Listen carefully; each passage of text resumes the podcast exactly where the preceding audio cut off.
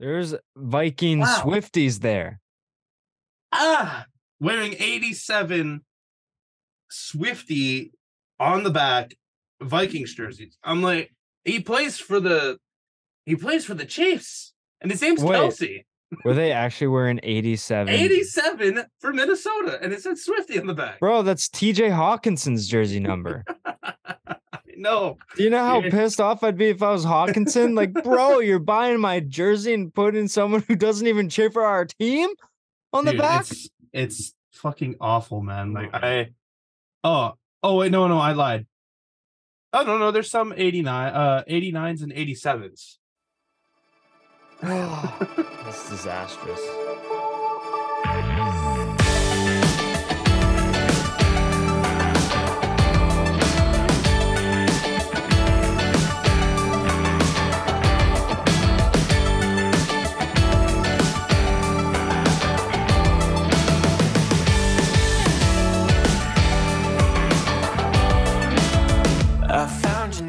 It is episode 191 of Left Side Heavy the podcast. It's your two boys here, Jevon and Haydn, on this fine episode. Haydn, how we doing, buddy? We're doing good, man. Absolutely doing I would say thriving, actually. I uh yeah, I actually was messaged by my foreman today and he's like, Hey guys, uh, because he's like messaging like a group chat that we have. He's like, uh, work's kind of slow. Let's uh let's just not come in until Thursday. But don't worry about going in tomorrow. And I'm like, say less. Twist my rubber arm. Say less, please. That's fire, son. Absolutely. So, with that being said, uh, I have a very extended long weekend, and uh, it just basically means when I go back to work, it's only two days till the weekend, bud. So Oh, yeah, because you had today off. I had today off. That's right. Yeah, I mean it's it's a non-paid day off tomorrow, but I don't really give a fuck. Yeah, who cares, dude? you kidding me? Who gives a fuck? Hey, who cares, man? Taking a nice big sip of water in the water, Water? bottle. Bawa waa. Bottle water. Yeah, no, that's fire uh, though. How's your week or your day going? I guess. It was all right until I got extremely annoyed at about 4:15 p.m. Uh oh. So let me break it down for you. Break it down. Two weeks ago, or uh, let's say two months ago, you already know most of this, but I'll re-explain it. Two months ago, maybe a bit less, month and a half. Take my car in for an oil change and checkup. Mm. Everything, or no, it was like brakes, oil change, checkup. Yeah. Got my brakes done. and They needed to be done. Got a checkup done and got my oil change done. Everything basically just, you know, make sure it's okay. Brings me back with my invoice and he's like, everything looks good except hate to break it to you, but timing belt looks like it's on its way out. Like not like soon where you have to panic, but it's something you have to keep it your eye out for because it's coming up sooner than later. Yeah. I'm like, okay, thanks. Not too long after that, no more than a week, I hear squealing coming from the front passenger side of the engine. And I'm like, if I'm mistaken, but I think the belts are somewhere in that area. So I'm kind of nervous because he said, like, it's no need to panic, but it's sooner than later. But I wasn't expecting five and a half days. Yeah, seriously. So uh I kind of because I had that problem before, but like it kind of went away because sometimes it's like it happens when the cli- like weather changes and like it goes from like warmer Yeah, to like cold. colder and like it just happens it's it's just weird. I had it happen before and it kind of went away. So I just didn't even like worry about it. But then like it never went away. So I'm like, okay, I'll book an appointment. And this is like the first day of my week off in between jobs. So in the morning, on my way to the gym, call them. I'm like, hey, is there any chance I can get in this week? I'm basically free all day, every day up until Tuesday. They're like, um, this week's kind of busy, but we can do October 10th is the closest time. And I'm like, sure, that's fine. If anything opens up, give me a call and I'll send my car over. And they're like, awesome, sweet, sounds good. So I go to the gym and then I was gonna go to hockey, but then I got basically got a call saying like, "Hey, we got enough full time guys. You don't need to come. Are you good with sitting this one out?" I'm like, "Sure." So I go over to George's house. Right. hmm I leave her house at around ten, and I think this was the Monday after the September 22nd. So I think it was September 25th. Okay. It was the Monday, September 20, 25th. It was the 25th. And um so I leave her house, go to start my car, the engine doesn't start. Mm. And this is the same day I called in to book an appointment for like my fan belts because I was like, yeah, so like I called, booked an appointment. Like, I know I just came in, but like, I think my fan, the belts that he warned me about are making noise. Like, Yeah. it's just like doesn't sound like there's anything good coming from my engine right now. So I booked it in for that. And then maybe 10 hours later, my engine's not starting. And I'm like, this isn't good. So I text Georgia. I'm like, hey, you wouldn't believe it, but my engine's not starting. She's like, you're kidding. I'm like, no. She comes out, she witnesses me turning my key as hard as I can, like to the very point where I can't turn anymore. You know Yeah. how one click is basically lights turn on, second click dash and everything else comes on, and then the third step is the ignition of the engine starting. Yeah. It was completely skipping past that point and just going to the very end without the engine starting. Oh, So I'm like, I know it's not it's not like going one, two, and then I can't turn anymore. Because that's just like I've had that before. You just shake your wheel to like it's like an anti-lock system or something like that, yeah. right? I've had that happen before. It's no problem, easy fix. But I was legit turning it to where to the point where if I twisted any harder, the metal part of my key was snapping off. Yeah. That's So I'm good. like, so I'm like, my engine's literally not started. I'm doing everything I can, right? So I'm like, okay, Georgia drives me home, whatever. I'll just kind of like check back a couple times this week, see if I can start it. And then do that, still doesn't start, mm-hmm. right? So I around Monday, like the, a mm-hmm. week later, I get Donnie's car insured so that I can just at least get to work on Tuesday. Yeah. Right? So I am driving her car through the week, stop home, stop by my car a couple times throughout last week, try to start it, and it's still not working. Right. So now I'm like, okay, I'm not absolutely insane. Cause at this point I hadn't called Appel to tell him like now my engine won't start Yeah. because I wanted to see if I was it was just a weird thing that night. I wanted to see if I can start it at all before my appointment. Right. So it was around Thursday, tried it, still didn't work. And I'm like, okay, it's just it's some it's it, my car's probably went to shit again. Yeah. Shit's fucked. Completely forgot to call them. Oh, no. and I it was Thanksgiving Monday. And I'm like, okay, my appointment is tomorrow. I need to get it towed. So I didn't even try like starting it because I'm like, it's I've tried four times already. There's no way it's gonna work on the fifth. So I just get it towed to Appel. And obviously they're closed on Thanksgiving Monday. So I just kind of left it and like whatever. Hopefully they figure it out.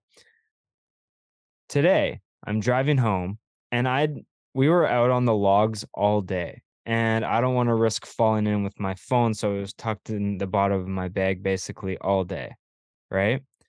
And I am driving home and it's like four o'clock. And I was like, oh, I probably have a missed call from a pal because I have to go pick up my car. Like something's there's probably some sort of update with my car.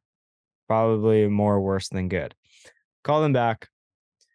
And I was like, he's like, hey, Alan, blah, blah, blah. And I'm like, hey, I missed your call. Um, I booked my car. And he's like, yeah, yeah, yeah. So you called in like because of um there's like weird noises coming from your engine, right? I'm like, yeah. He's like, yeah. So uh, we figured that out. It was just um or no, he actually picked up. He's like, yeah, yeah, actually, uh, your car's ready to be picked up. I'm like, okay. Huh. And um, he was like, yeah. So the weird noises that were coming from your engine was actually just um power steering fluid that was uh making noises, and like that's why you couldn't really turn your car and whatever. And I'm like, I didn't really notice that, but okay. Like I guess it was just my power steering. Like I heard kind of cranks like when I steered, but it's not like it wasn't letting me steer whatsoever. So I didn't really think twice about it, hmm right? And I was like, "So what did you do about the engine not starting?" Because like I couldn't get my engine to start. And he's like, "What are you talking about?" And I'm like, "I couldn't start my engine for like a week. That's why I had to get it towed." He was like, "Just come in and talk to me." I'm like, "Okay." So I have that exact same thing. Yeah, like the reason why I got it towed is because I couldn't start my engine all of last week. For like a week and a half, I couldn't start it. And he was like, started right up for me. And I'm like, what? He's like, yeah, first try, it started. I'm like, what the fuck? I'm like, Uh-oh. are you kidding me? I'm like, I had to get another car insured because I couldn't start this. And he was like, Yeah, no problems. I was like, So, like, what was the problem? He was like, I didn't know I had to check for a problem because it started right away for me. So I didn't. Oh my god. So, So is it okay? now- So now I'm left with zero answers and a car that wasn't starting for two weeks and is now working and operating perfectly fine.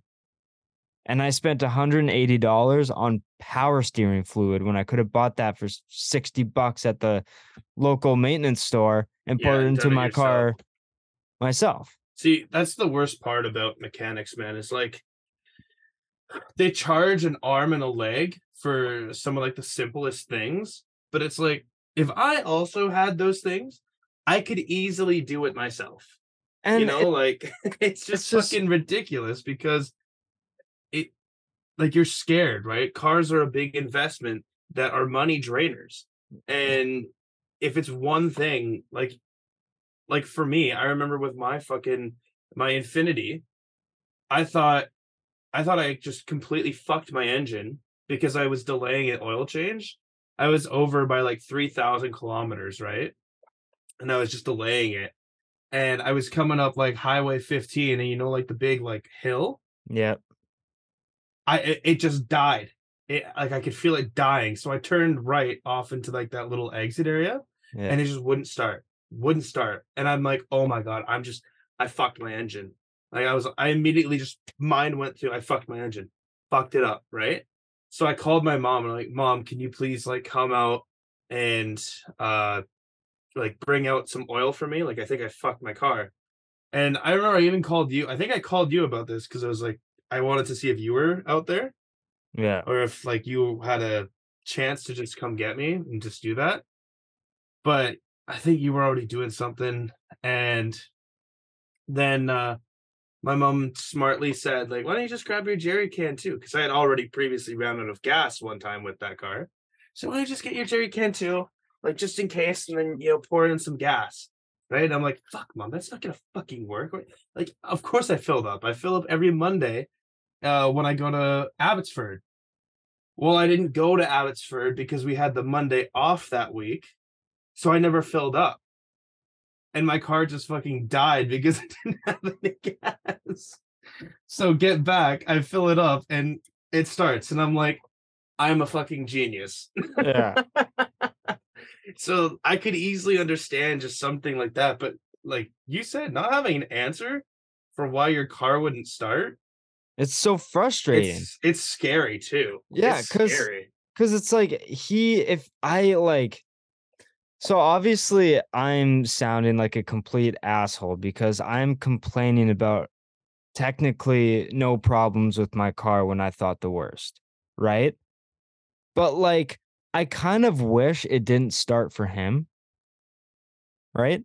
Just so I didn't look like I was fucking crazy. Crazy, yeah. And I immediately texted Georgia. I'm like, it so, like- started for him. and like I didn't even phrase it like that. I'm like, picked up my car, kind of annoyed. And she was like, Oh no, how bad is it? And I'm like, it fucking started for him.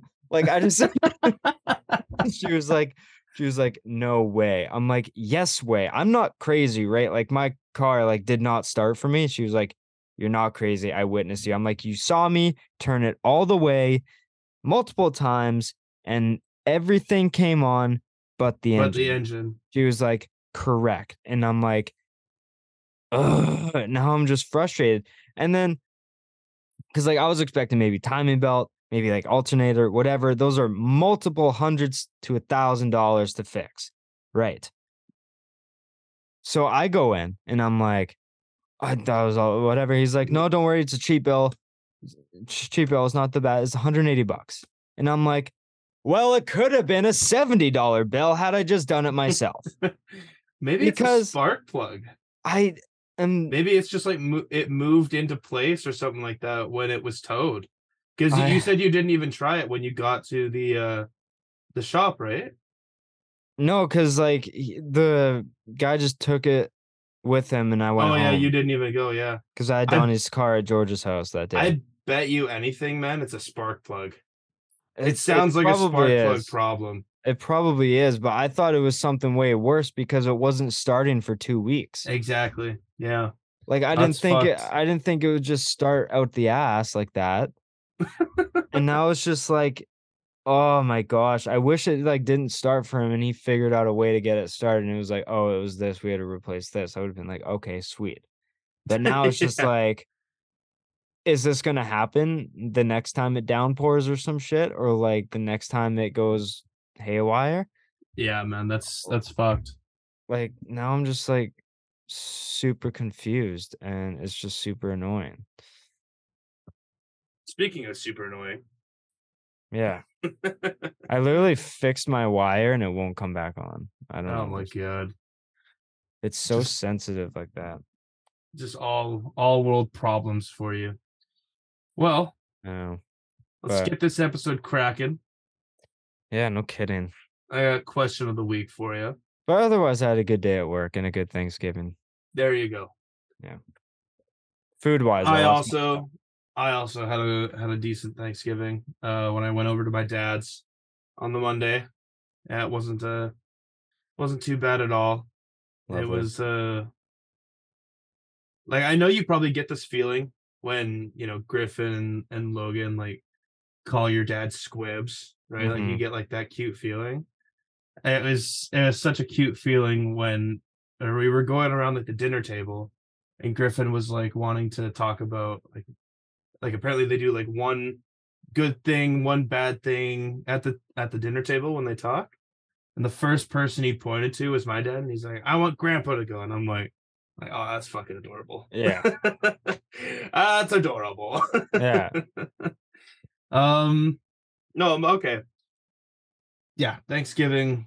It's just great to have the family around, like like Shaden Always. had on on the draft. Family gatherings, And outdoor gatherings. Fucking Top took tier. all took all the gatherings. yeah, top tier. Um, my question of the week is since we just or Shaden and I yesterday went out to the mall and we got like a or I got her UGG boots. Yeah. Yeah, because she deserves them. And she saw me looking at uh, this jacket from below the belt. It's a Carhartt one, Yeah. and it's like a it's just a just a slick work jacket, right? So, what is your favorite piece of clothing that has been bought in for you? Ooh. Um I'll tell you right now because I have an answer.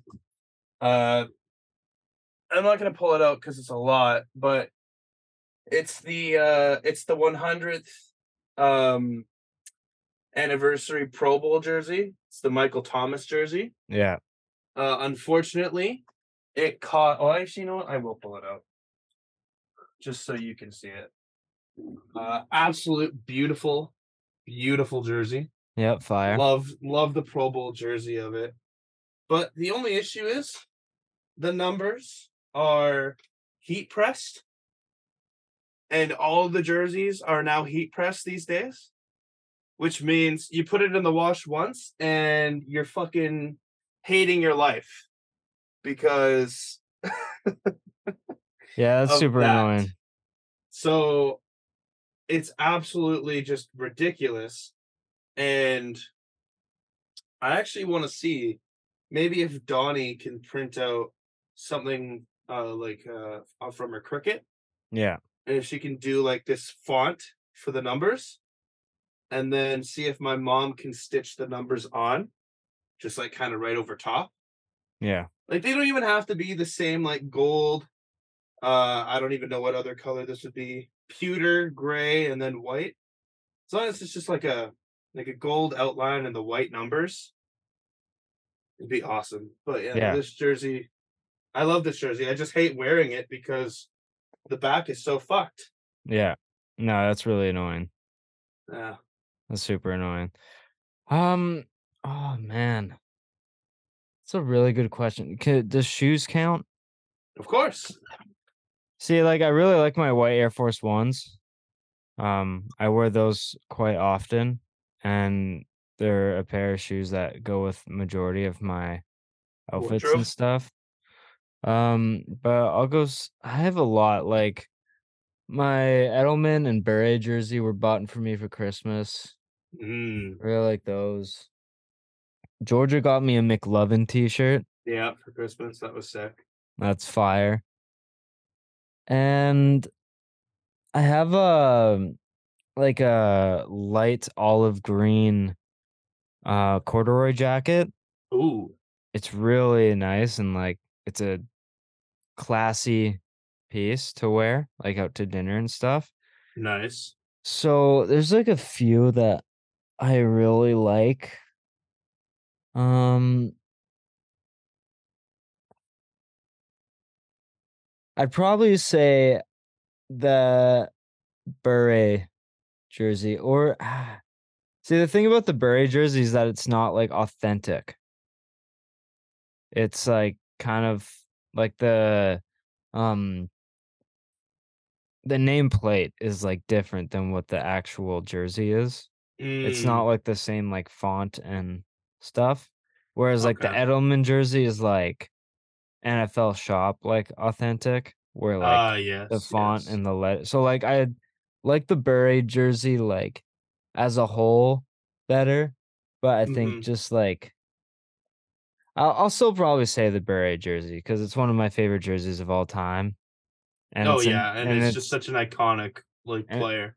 it's like a 1994 Stanley Cup final crest on it too. Oh. So Oh, it has like all the has that extra piece to it too. It's not 100% authentic, but it's pretty damn close. So yeah, it's I'll beautiful. probably I'll probably say the Bure jersey, the, Nice. the black spaghetti plate, uh, Bure jersey. Yeah, Love it. Yeah. It's pretty it's pretty sharp. Pretty sharp. Uh, do you want to start with NFL or NHL this week, Cade? Doesn't matter to me, my guy.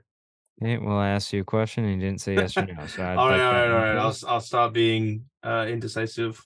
Let's keep it the same, man. Let's let's do NFL. Let's do uh the recap here. All right, then kick us off. bud. first week of bye weeks. Yeah. Uh some absolute like games that we thought would go in every direction and maybe some close games. But for the most part, not a very entertaining week of the NFL. I'd say this is probably the least entertaining. Uh personally in my opinion. yeah, But there was a lot of games that were kind of like you know when it gets to the witching hour and red zone. Yeah, There's maybe like two of six games that were actually like mattered. exactly. That actually had something, you know, worth going for. Yeah, But we'll start on Thursday night. The Bears get their first win. And like I've been kind of saying, I I don't think Justin Fields is the problem. He played uh I mean not super efficient. Efficient would be maybe not 50% passing, but on 15 completions, four touchdowns. DJ Moore has 3 of them. Uh 230 yards. If you had DJ Moore, I'm pretty sure it was like 90% of people who had DJ Moore won their week. Yeah, he scored a lot of points. Yeah. yeah, it was absolutely insane. Khalil Herbert, I don't know how he didn't tear an ACL. Uh, it looks like he will miss some time, but he bounced right back up the next series and, and played, which was crazy. Yeah.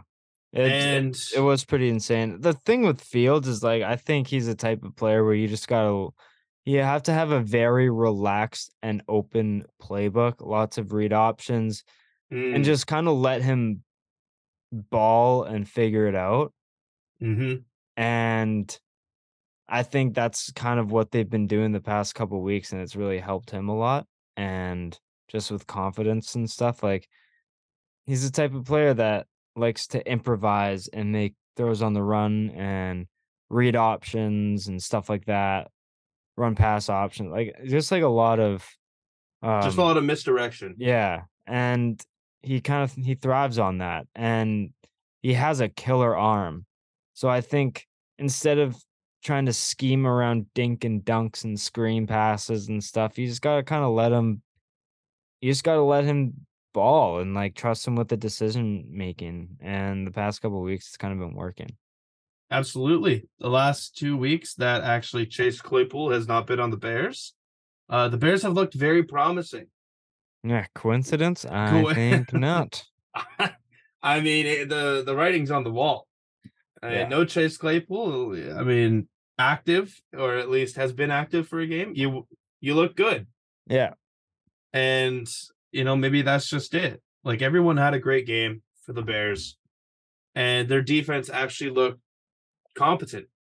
Now, unfortunately for Washington, that writes a whole different story because Sam Howell uh, looked rushed. He didn't look good, but Logan, excuse me, Logan Thomas uh, could be having a tight end one season.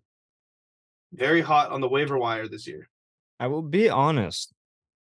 I haven't paid much attention to Logan Thomas this year.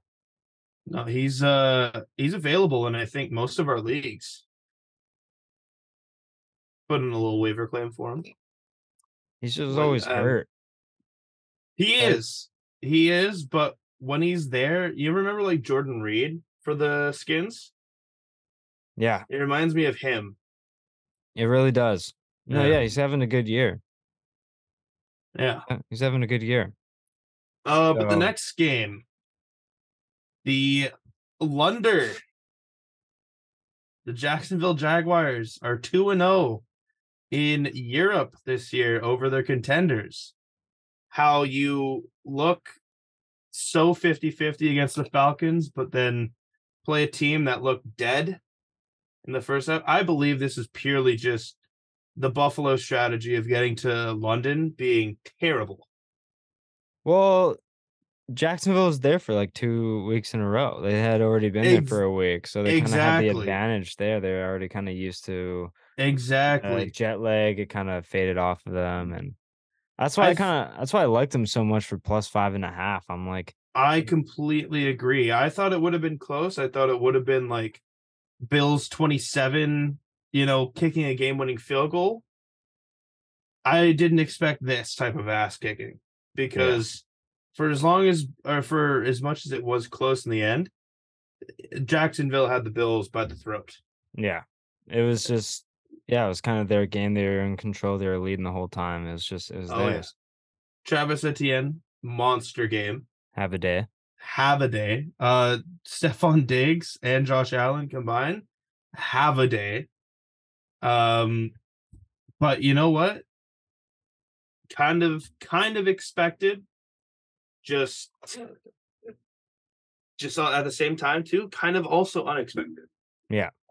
No, hundred percent. It's a game that like you you always hate betting against the Bills when they're favorites because whenever you try to be cute with it, they usually humble you and oh, like so win much. and win by like 31 when he tried to bet like someone plus three and a half against him.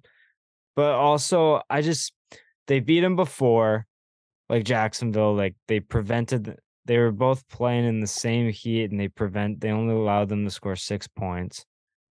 And there's just something about Jacksonville being the greatest team of all time in London.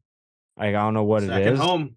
and I just so as soon as I kind of saw that, I'm like, Jacksonville, I feel just plays good against Buffalo. They've been there for a week, and it's in London where Buffalo is playing a few days after they just traveled there. Like something's not really sitting right with me to be almost a full touchdown. hmm If I was real ballsy, I would have bet money line, but I wasn't that much confident in Jacksonville.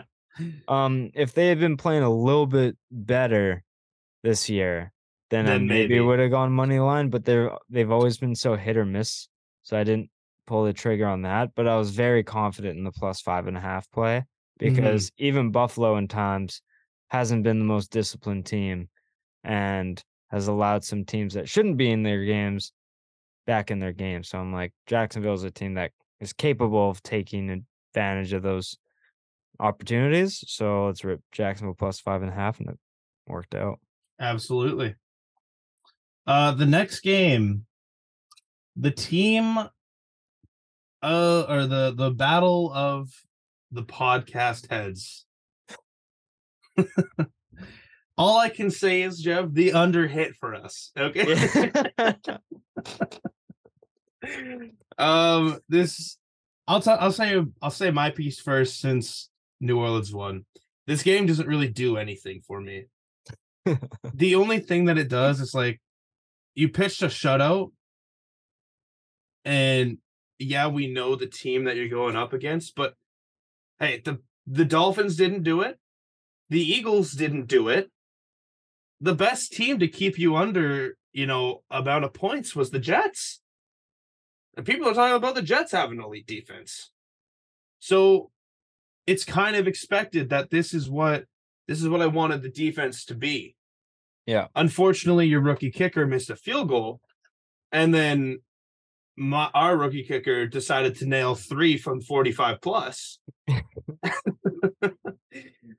but uh this was the Alvin Kamara come out game. He's now the official touchdown leader, uh, who isn't Drew Brees or a quarterback. And Yeah. that's just fucking awesome to see because he's only he's only ever gonna be in New Orleans State. Uh, I don't ever see him getting traded or leaving in free agency. And it was it was the most complete game that I have ever seen from New Orleans under the Dennis Allen era. So it was nice to see. yeah. No, It's I, just unfortunate that it came at the expense of your sanity. no, it's there's a lot wrong with that was I thought it couldn't get worse than the Cowboys, and then it got worse. uh Mac Jones has thrown just as many pick sixes in Gillette Stadium as Tom Brady has. I And think he's tied. That's what I just said. I, I th- uh yeah, Mac. Jones has thrown just as many pick sixes as Tom Brady has, and You sounded Gillette. unsure about about it actually being a stat, but no, yeah, it like they've both thrown four pick sixes in Gillette Stadium, and Tom Brady's played 140 more games um, than Mac Jones in Gillette Stadium. So that's a tough one to eat. um, we're winless with the new lighthouse and scoreboard. oh and three. yeah. Um there's just so much wrong. I I want to say Mac ain't it, but this whole team ain't it. Like we go I go back to that stat we talked about with our receivers. Like we they can't gain separation. They're in, insanely slow. Our offensive line is doo-doo trash amongst other teams in the league. We're not like the only bad only No. team in the league with a bad O line. That's kind of the trending um bad part of a lot of people's teams is their O line. So I'm not gonna necessarily suck my thumb about that because a lot of teams are going through the same thing. It's just we have a quarterback who can't escape pressure and we don't have receivers to get open enough for Mac Jones to release the ball quick. So it's a whole combination of O line allows pressure while Mac Jones doesn't have any options to get the ball out, Yeah. In interception, like blanket coverage. or gets his arm hit as he throws the ball, which results in hmm a pick six. And it's just like there's so much wrong with the team.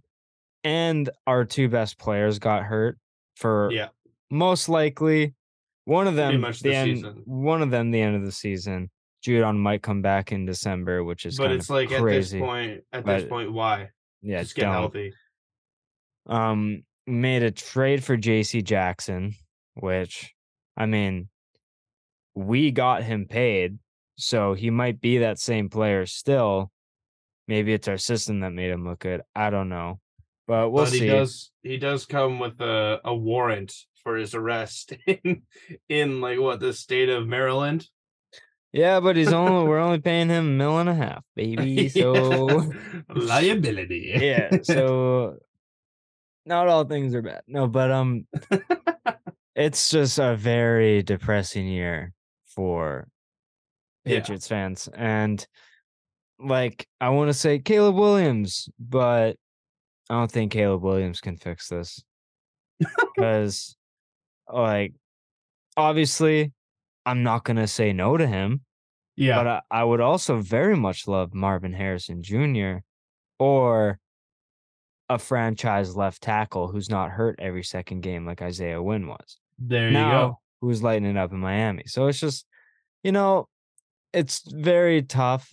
And mind you, I'm a Patriots fan. We won for a long time. So like I understand that The law of averages are coming down to earth now. I can't really complain because Detroit went through this for every single year they've been a franchise. but it's still like frustrating because we have a coach who has had opportunities to fix holes in this team, but continuously miss on draft picks. Like we Yeah. could have had George Pickens, but we drafted Tyquan Thornton, who has been on and off the field. yeah. Eh, no, it's So it's, it's- frustrating on on the obvious misses. Yeah, Like like, we draft N'Keal Harry instead of DK Metcalf or Yeah. like Debo. It's just Yeah. You know, a lot it- of it a adds lot up. of moves. it adds up. Like the only kind of position we've kind of sniped is Corner. and running back. Like yeah, we, running back. Yeah, depth like- running backs have been elite for you guys, and corners. You yeah, know? like and- Christian Gonzalez looks like he's phenomenal. And mind Jason you, Jackson. let's let's say Christian Gonzalez was more of a miss on everyone else as opposed to us drafting him well because he should have gone in the top ten. We got him at Should have. seventeen somehow. So like it's kind of like oh, Jim Benning masterclass. Oh, oh no, I thought Bedard scored. Wasn't him. Um, it was like Jim Benning masterclass for drafting Quinn Hughes, and it was like, well, everyone kind of just missed. yeah. So it Yeah, was what kind of place like was he taken again? Exactly. A lot of spots were taken before Yeah. him. my three-year-old nephew could have drafted Quinn Hughes. So it's like the average draft position on your rookie board. It's like Quinn Hughes, like he has like the number six beside him, but he's in like, or you're at like pick 20 now. It's like, Yeah. hmm. Yeah. at some point, it's value. Yeah so yeah it's just our drafting needs to be better and then we just need a lot we need a lot of pieces to fall in the right places and right now it's just not happening so i think it's just going to be a very long season don't try and make any hero moves to make us No. seven and ten Yeah. No, there's and there's no point. get the 11th overall. It's just suck as hard as you can and try and get the best player available. Don't try and trade down and be cute and get a player you can get in the third round at pick 17. And you also got a second and two thirds to go along with it. Like it's just shit like that. Doesn't mean more picks means better. Better I'd rather value get pick. quality over quantity and have players that are going to impact this team as opposed to project pieces who might be average in five years. Yeah. Which No, Bill loves to do. loves to do, and then you just never hear from them again Yeah. until they're on a team, and then they start tearing it up. Like Cole Strange. Yeah. So yeah, no, tough week. Vegas next week, winnable game, but at this point, is it winnable? I don't know. Probably and not. looking at like your schedule for like your net your rest of the year, it's almost like the way that the Pats have been playing. It's like I see maybe five wins. You Total? and that's yeah for the rest of the year, man. Like Or five more wins on top of our one win. five more wins. So like Raiders, Ooh. Raiders winnable. Bills, eh. Dolphins, eh. Commanders, winnable. Colts, winnable. Giants, winnable. Chargers, eh. Steelers. That one, that one's a coin flip. That one's a coin flip. Uh Chiefs, eh. Broncos, winnable. Bills, eh. Jets, winnable. And even we got lucky with the dropped Hail Mary against the Jets. Right. And who knows? Who knows with the Jets? Because uh well, we'll get into it, but like Breece Hall looks fucking good. Bro, Christian Gonzalez versus Davante Adams this week would be so fucking that would have been uh that would have been the coin tester right there. Yeah, that would have been fun. But yeah, Yeah. let's move on from my misery. Despair. Yeah, Saint Saints 34, Pat 0. You won this you won the battle, but I might win the war. Ay ay ay. Uh, the Colts. Excuse me. Um ups uh, I guess it's an upset. Titans Yeah. 23-16. Uh I thought Colts were I think it was a pick 'em. I yeah, I think And I so. think the just Colts because were the Colts were at home favorite. I think Colts were favored uh minus 1. So I technically I think Tennessee was Tennessee was favored two and a half at that point. If you do it like that, yeah, so it was basically yeah, pick 'em, hmm but uh, Anthony Richardson, uh, Man. unfortunately, uh, looking like injuries might take his first season out as he suffers an AC sprain, the same injury that Derek Carr thought everyone had. Um, but you know what? It's okay. You got the best backup in the world in Gardner fucking Minshew. he is And- the newly groomed Nick Foles with better swag. Absolutely. And you have a dual headed monster with Zach Moss and Jonathan Taylor. Yeah. Should we talk Uh, about that contract? Absolutely. Jonathan Taylor gets signed to a contract, and it doesn't fucking matter because Zach Moss is in there, baby. Yeah. no, but Jonathan Taylor uh committed to the team, obviously getting paid more money than he thought he was. Uh I don't know what really sparked Jim Irsay to do this because if you look at Zach Moss's production this year, he's playing like Jonathan Taylor was two years ago. Uh, not only did he have 165 yards on the ground, but then he also had 30 yards through the air and two touchdowns. Jonathan Taylor saw the field for six carries and one catch for a total of 35 yards and no touchdowns. Um, I would have just said see ya. got because you got to look at the AFC if you're if you're the Colts and you're like, do we really see us winning this year? No. Yeah. So why don't we try and trade our best asset, considering uh Zach Moss looks like a world beater. Yeah. It it's really hard though to like depend on Zach Moss. And now necessarily like I'm not a huge fan of like I think running backs and this isn't a cold this isn't a hot take, but running back is the highest turnover in with Dime any. NFL position. And like you can kind of as we just said, the Patriots, they I think they've had three starting running backs in the past four years. It was Sony Michel, and then it was Damien Harris, and then the past two years it's been Stevenson. And they've all been quality backs while they've been on the team because they've earned contracts elsewhere after being off New England. Like Mhm. running backs, you can kind of find them. Kamara was a fourth round pick. Like you can Third. find them. Third, I thought he was fourth. Third. But like you can find quality running backs in later rounds. And Yeah. like, All of day two, you can find absolute steals in the draft.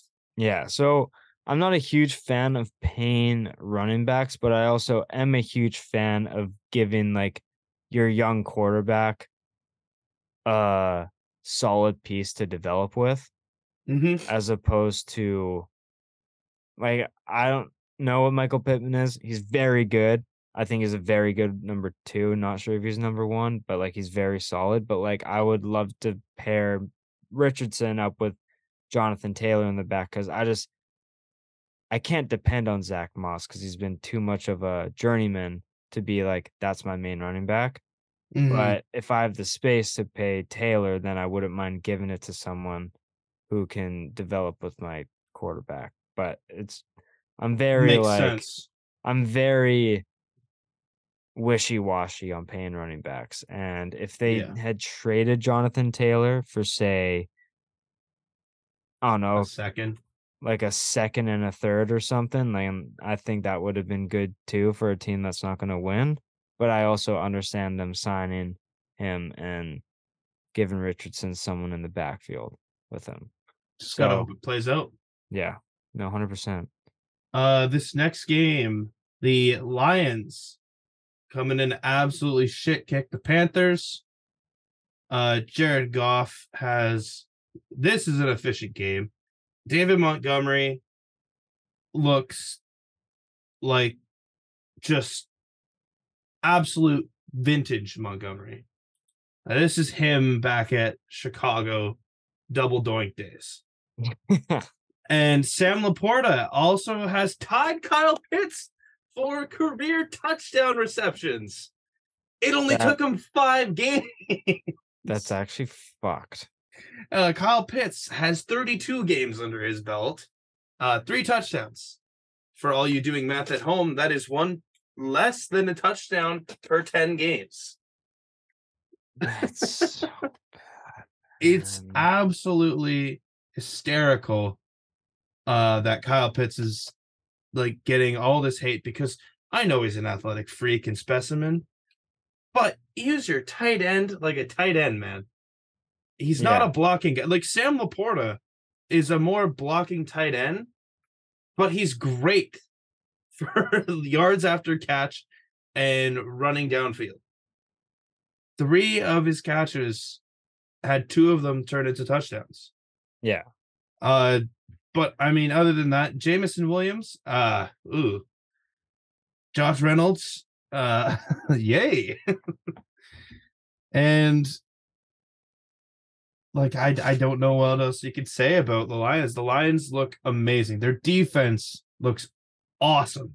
Yeah, no, the Detroit's having they're kind of I'd say they are very much living up to the expectation and Aidan Hutchinson might be a top three defensive player in the league. Mm, Um that interception he had uh Oh. was absolutely insane. And he's just a, a freak. Like absolutely. three tackles, a sack, and an interception. Like have a day. And he's just he's a menace back there. And it's just so hard for any quarterback, especially a rookie in Bryce Young, to Mm. have any sort of poise in the pocket because Aidan Hutchinson is a freaking beast. And Absolutely. that guy is going to win defensive player of the year awards. And In years to come. yeah, and he might even be creeping up there on the ballot pretty quick here this year. Pretty, yeah, no, absolutely. He he's playing like an absolute monster, and the Jaguars totally missed. Oh, 100%. So, I was- like- I knew it right then and there. I'm like, they should have drafted. And we we talked about that when the draft happened. It was just Yeah. like Hutchinson, you got to go first Yeah. with Hutchinson. He's he's so good. Yeah. But So- so David Montgomery is back. Aidan Hutchinson's a beast. Sam Jared LaPorta Goff. is uh, just in summary, Detroit Lions, I think they are the truth this year and they are absolutely. Also, Eminem was in the building. I Oh. mean, why didn't we start with that? why? Like it, we should have bet Detroit minus. You know, A 15. billion. Yeah. Yeah. uh the one thing I can say good is Bryce Young got three touchdowns for Carolina. Uh, had a pretty inefficient day otherwise, but Adam Thielen, uh, this is why I drafted Thielen in like three leagues this year. He's just a PPR monster, and you get him so late, and it's like, who else would Bryce Young have to throw to? Uh, like he has Jonathan Mingo, DJ Chark, and then insert other X player here. Like Adam Thielen is the guy where it's like we talked about it the other week. He gets open by a yard. He has a, a window to catch it. Yeah. He's he's so good. But the next game, the Steelers uh hold off the Ravens. This is my what the fuck game of the week. Uh Ravens can't pay for a catch. The Steelers D is is fucking him. And fire Matt Canada. Yeah, I'm gonna join you on what the fuck game of the week because that game pissed me off so much. Yeah. There's Ah. like the Ravens, they look every second week, they look like they've never played the game of football before in their life. And I gotta credit Steelers a part of that because there's just no way that like like they have to be playing a part in it to an extent. But also it's like, what the fuck? You guys are idiots. Yeah.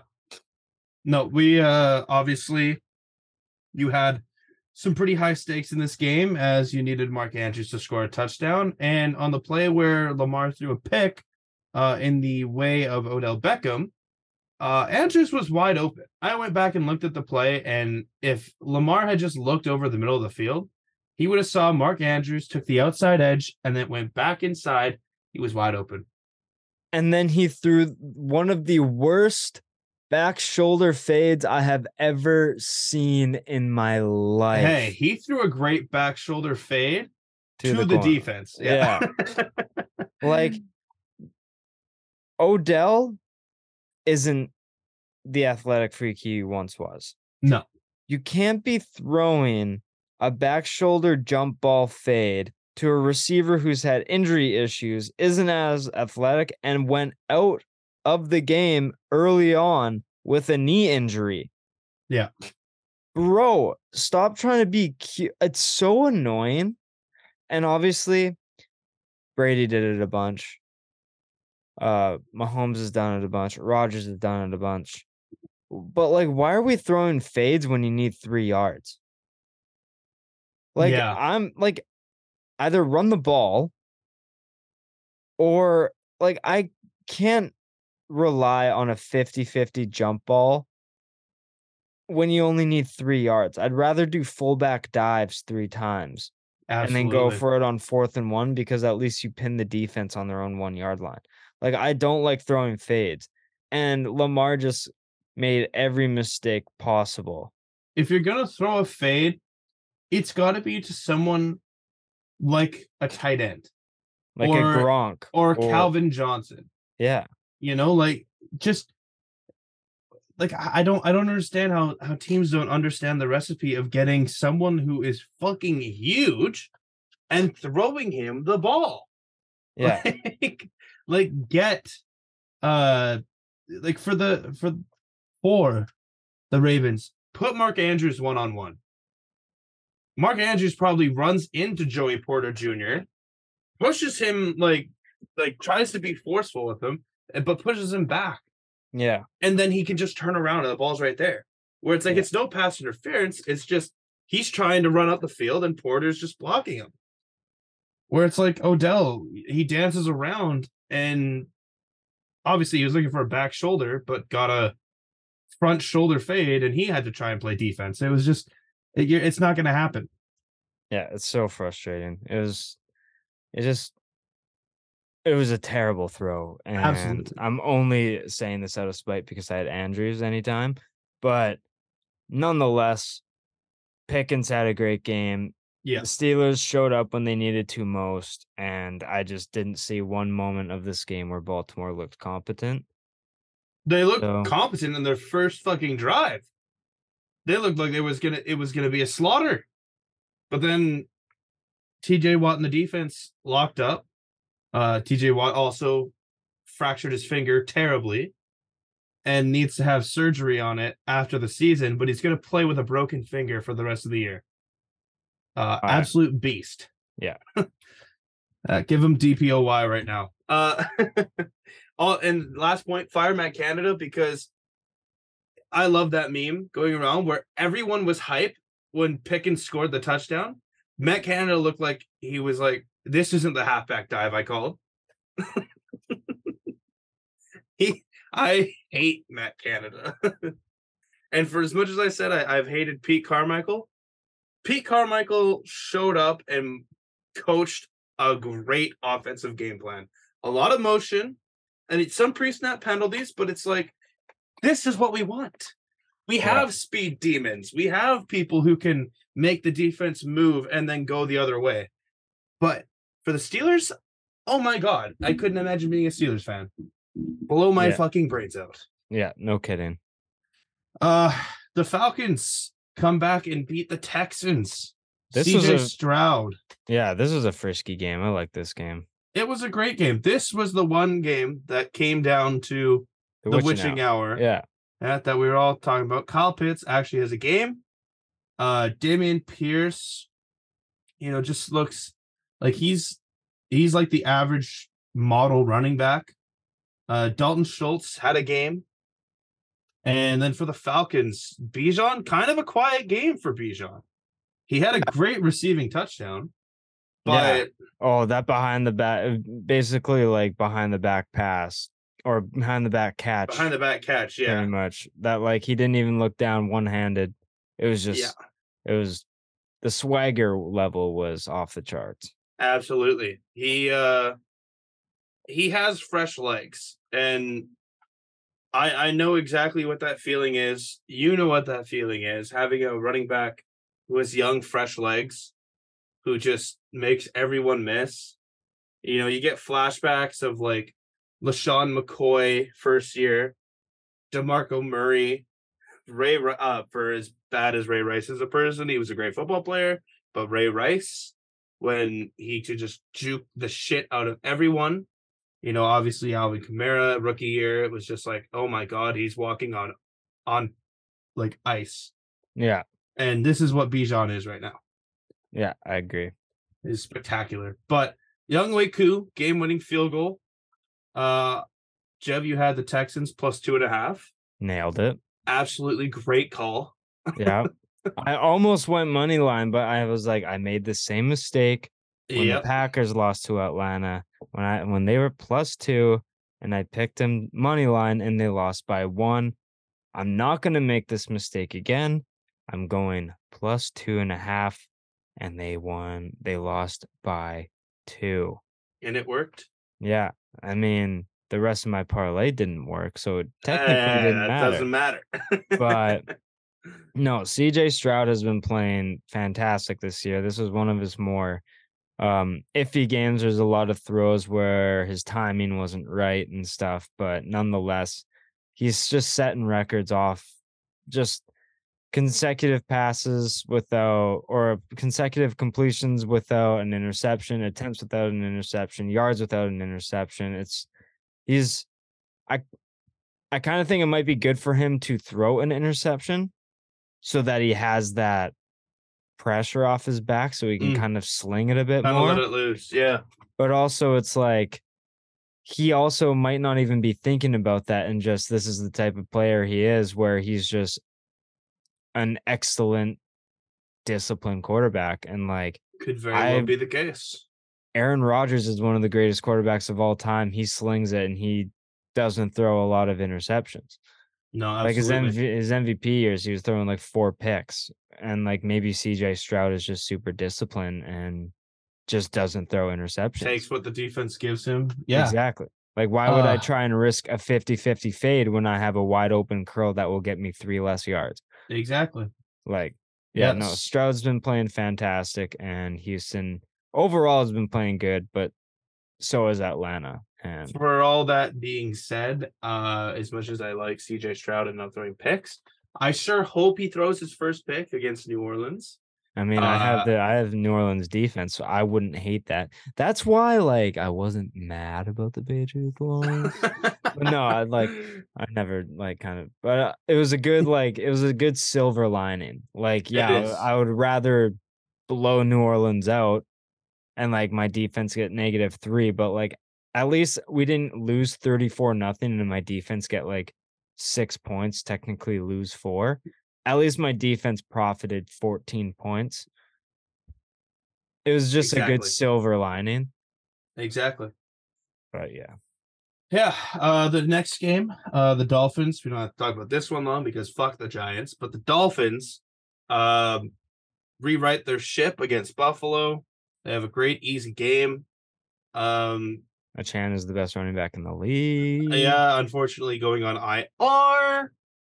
And actually I have something that's kind of funny, but I made a trade in the Show Me Your TDs league. I don't know if you saw it, but it was I was giving up Raheem Mostert, Adam Thielen, and like Jerome Ford for Alvin Kamara and Jahan Dotson. Now, obviously, I made that trade before. Obviously, I knew a, a, a Chan was going on the IR. And I'm like, oh, Mostert's actually a viable running back right now. and so, and then giving up Adam Thielen. I mean, I hope to dear God that Carolina trades for uh, a number one wide receiver because now Justin Jefferson is going on IR for me. Yeah. And I mean, I do like Kamara more than Mostert. And getting rid of Jerome Ford, not a big deal. I have Kenneth Walker, Tony Pollard, and now Alvin Kamara. So I mean, I'm I'm chilling, but I'm like, ah, I, I think I lost on that one. Yeah. But you know what? Down the stretch, those three running backs, getting Jefferson and having Cooper Kupp back could be elite. Could just be need elite. Jefferson to just take some time off, buddy. yeah. Get those hammies well. My um my running back situation in that league is disastrous. Yeah, it's not good. And I need I need a lot of help. But Mm, might have to figure something out quick. might have to. But my running backs or no, my receivers just get all the points for me and I never really have to worry. There you go. But yeah. Uh, but yeah, Giants. The only good thing I can say about this game is Daniel Jones doesn't look as injured as he was, and you got a pick six. Also, finally, thank God for you guys actually incorporating Darren Waller into your fucking Yeah. offense. I was just about to say it's like they forgot he was once a top three tight end in the league and like Oh, they traded for him and it was just like, ah, yes, another like great vertical threat tight end for Daniel Jones to throw to. And they just haven't incorporated him. And now they have. And it's hopefully amazing. this can last. Yeah, exactly. But Dolphins stay insanely good on offense. Mind you, Giants are kind of Poo poo.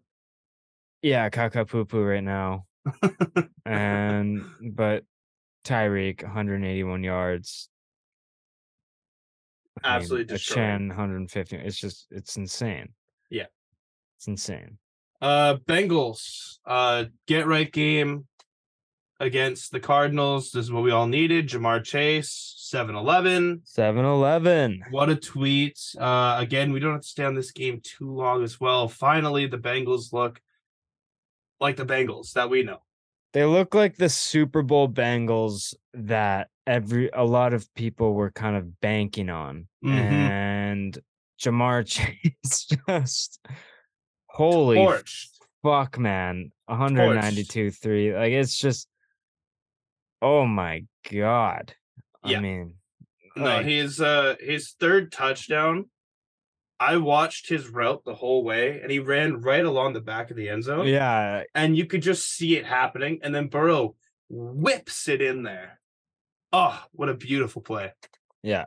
No, it's Bengals are back and threatening hard. So Oh, yeah. putting the league on notice and kind of just reminding everyone like, hey, we were in the Super Bowl and AFC championship a couple times out the past few years. So Yeah, we're back. we might be one and three, but we're now two and three. So we're coming. And Absolutely. That was are the two wins in a row? Two wins in a row. Yeah, they won last week, right? They were yeah, they were 0 3. So yeah, Bengals are kind of storming. No, no, no. They lost last week. Sorry, against the Titans. They beat the Rams. That's what it was. They beat the Oh. Rams, lost to the Titans, and then Oh, they were 0 and 2. yeah, zero and two. Right. And then one and two, then one and three, not two and three. Flip flopping. Regardless, Right. regardless, next week they go up against Seattle. That's going to be a great game. Yeah.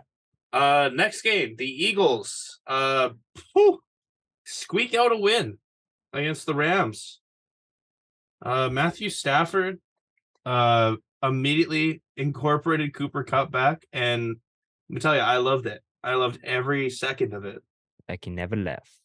Like he never left, and then Puka Nacua getting seven for seventy-one and a touchdown. Still a very great game, even with Cooper Kupp there. So Even like I, I love this offense that the Rams have. yeah, so I think like a lot of people were saying like, oh, offensive rookie of the year, oh, it's kind of out the window now. Now that Cooper Kupp's back, nope, still putting up a really solid game. Still putting up absolutely solid numbers. It's not like he disappeared for like two for fifteen. He's, I would take, you know, Like, that's that's having AJ Brown and DeVonta Smith right there. That's that's like a, yeah, last that's year a- T Higgins and Ja'Marr Chase. Yeah. Having a one two punch as receivers is insane. And like 10 yards of catches. Not Crazy. too pretty bad. And a very nice touchdown back reception too. So uh, And also again, people whining and crying about the tush push. You do it yourself. Do it yourself. It's it, it's it's a fucking quarterback sneak on steroids. Okay, like it's not rocket science. bro, I'm so happy you brought this up. It pisses me off when teams complain about something when it's not going their way. Literally, like, no one ever complained about this prior to when like the Eagles were so good at it, and now it's a problem. It's like, no, because no one's perfected it the way they have. Exactly. Is it an advantage for the offense? 1000%, but it's also you have an offense too. Why don't you just fucking practice that same shit? A hundred percent, like, man. It's just so annoying when, like, for example, when teams complained about uh Vegas circumventing the cap, like keeping Kucherov on IR all year and then bringing him back, and they were like over the cap or whatever, and then they won the cup, right? This is You like, the Lightning? What did I say? You said Vegas. Also Vegas though, Also Vegas. but but Tampa, like everyone got upset for doing that, but Tampa brought it up in 2015 when Chicago did it, and everyone was like, "No, we want to keep this rule." So now it's like, oh, as soon as like Tampa does it in the modern age, everyone's pissed. But they brought it up earlier about about it, and they're like, "Oh, you won't change it? Okay, we'll just do it then." Yeah, and now wow, wow, everyone was wow. pissed about it. So it's just when it doesn't go a certain team's way and they complain about it, it makes me so mad. And now I just want it's it's a part of the game that they mastered and you can do nothing but give props to them. So Hundred percent. yeah, I'm, s- Like, I'm really I happy wish my brought that up. team. I wish my team fucking did that. Bro, that's, a- that's an automatic fourth and one play. Bro, we'd be more efficient on offense just doing the tush push instead of Mac Jones dropping back into the pocket and trying to throw a corner route to Kendrick Bourne and then be Positive net yardage, baby. Yeah. it's so annoying. But no, the Eagles 5 and 0. Uh yeah, Not as dominant as the 49ers 5 and 0. We'll, Yeah. we'll get to it, but uh I It's- wouldn't be complaining if I was 5 and oh. 0. No, they don't ask how, they ask how many and regardless, they just look like a very solid team. Yes, and I have do. a very good habit of betting on receivers and them having career lows in receptions and yards. so love that. the next game, uh Nathaniel Hackett wins the game ball versus the Broncos. Well Um, deserved. Well deserved. Absolutely well deserved. The Broncos just it looks like a teardown is happening. There's so much wrong with that roster. It's hilarious. Yeah, it's it's a absolute garbage fire, dumpster fire. Yeah. Uh, the Jets, you know, Zach Wilson played very eh, but he won the game. yeah. Uh, and and Russell Wilson, you know, despite not winning, he's still having great success. Like he 20 for 31, 196 yards and two touchdowns. Like at some point you just got to be like when is it the defense's fault? When is it you know like eh, because everyone's having a great like game yeah. except the defense. like, like Zach Wilson's on the other side. We all know Zach Wilson's not a world beater. And Garrett Wilson didn't have like an elite game. No one else on ha- uh no one else on the Jets had an elite game except for Breece uh Hall. Breece Hall. I need a game. I, absolutely 22 carries, 177 yards, one touchdown. And three catches for 17 yards. Like he absolutely feasted on a Denver defense that can't stop paper from hitting the ground. Yeah. And Time at the bar. I I don't know what to really say about this because I don't like the Jets. I don't like the Broncos. I hate the Jets. Uh, even though for the Broncos I had high hopes for them, um, I'm officially out on the Broncos. Yep. And Yeah. send Jerry Jeudy over to New England, please. There we go. Actually, I was not high on the Broncos. I had them as a snub. I can't remember what I I think I had them about 500. Yeah, I wouldn't be surprised. I think I had them about 9 and 8. But I thought they would be better than last year with Sean Payton, but that isn't really coming to It's not happening. No. Anytime you give up 31 to the Jets, Ah, lots of work needs to be done. Absolutely. The next game, uh the Chiefs. Oh my god, man. Um Bro, it- it- Haydn, It, Haydn. hurts. yo, Haydn, I have something to say about this game. Mm. Taylor Swift was not at the game. Oh my god. Thank you for telling me, man. I needed to know. Uh because Scott Hanson made sure to say it. yeah. The broadcast team made sure to say it. And then all of NFL social media pages made sure to say it as well. There's Viking Wow. Swifties there. ah, wearing 87 Swifty on the back Vikings jerseys. I'm like, he plays for the he plays for the Chiefs, and his name's Wait. Kelce. Were they actually wearing 87? 87 for Minnesota, and it said Swifty on the back. Bro, that's TJ Hockenson's jersey number. no, Do you know how Dude. pissed off I'd be if I was Hockenson? Like, bro, you're buying my jersey and putting someone who doesn't even cheer for our team on the dude, back? It's, it's fucking awful, man. Like Oh. I oh oh wait, no, no, I lied.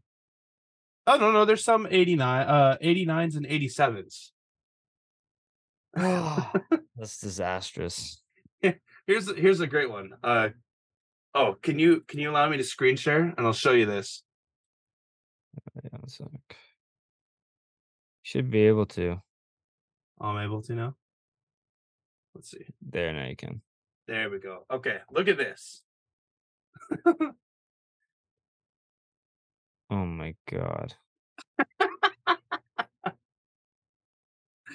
yeah, it's it's absolutely fucking ridiculous. Why 89? Why 89? I have no idea. And why not um Kansas City? And then uh, like instead of it being Kelce, like I'm pretty sure NFL Shop is selling Swifty jerseys with Kelce's number. Because that makes sense. Because they're correlated. fan, yeah. Fuck them, man.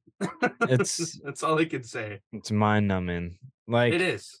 Yeah, like we'll talk about the game, but quick thing. It's just like they will go and talk about usually they talk about something about an injury or stat related news to the teams, but they cut to gameplay, Taylor Swift.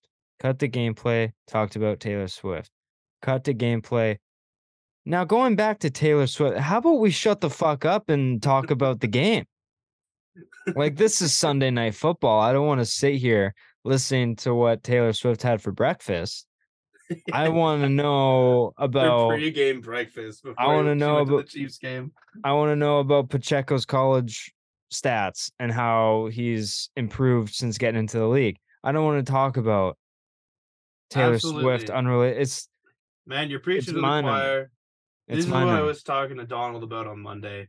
And he was like, Do you like the Swifty and Kelce thing? And I'm like, It's good for them, but take it out of football, man. I don't need to know on a completely irrelevant game that doesn't even have Can- Kansas City in the equation just to know that they're there. I don't care. Just I don't care who's at the game. The only one where I can be like, okay, that's cool to see who's at the game is the Super Bowl. yeah. Like, oh wow, LeBron James is at the Super Bowl. Wow, that's pretty cool. I don't care. I Yeah. don't care. Do it the way NBA does and just spotlight. Oh, this guy's at the game. This guy's at the game. This guy's at the game. Back to the action. Yeah. But, But, uh, anyways, the game. back to Kelce. the game. Kelce uh, touchdown. Kelce touchdown, uh, absolutely beautiful. Kelce injury, not so beautiful. Uh, big Kirko. Uh, Justin Jefferson also not so sexy injury. Yeah, Oh. injury report. But Mahomes, like, and Kirk had pretty decent games, uh, very efficient games, no turnovers. But I have a problem with the refs now, man. There, there, Yeah. there is there is something about these refs now. The fact that, like, I even called it out too. Corner took off his helmet Yeah. and then was told to put it back on and wasn't flagged. I'm like, I saw, what was it last week? TJ Watt or Nick, Bo- uh, Nick Bosa, someone make a game winning tackle, took off their helmet, immediately flagged. And that would have put, uh, I don't know if it would have exactly helped the Vikings in that play or if it would have pushed the Chiefs back. But it's like they're not even getting penalties that don't even matter Yeah. if it's the other way around. Like they're, I get it. The the Chiefs are now the most watched team because of Taylor Swift, and this is helping it out, and they want to see them do well. But man, they they they could have.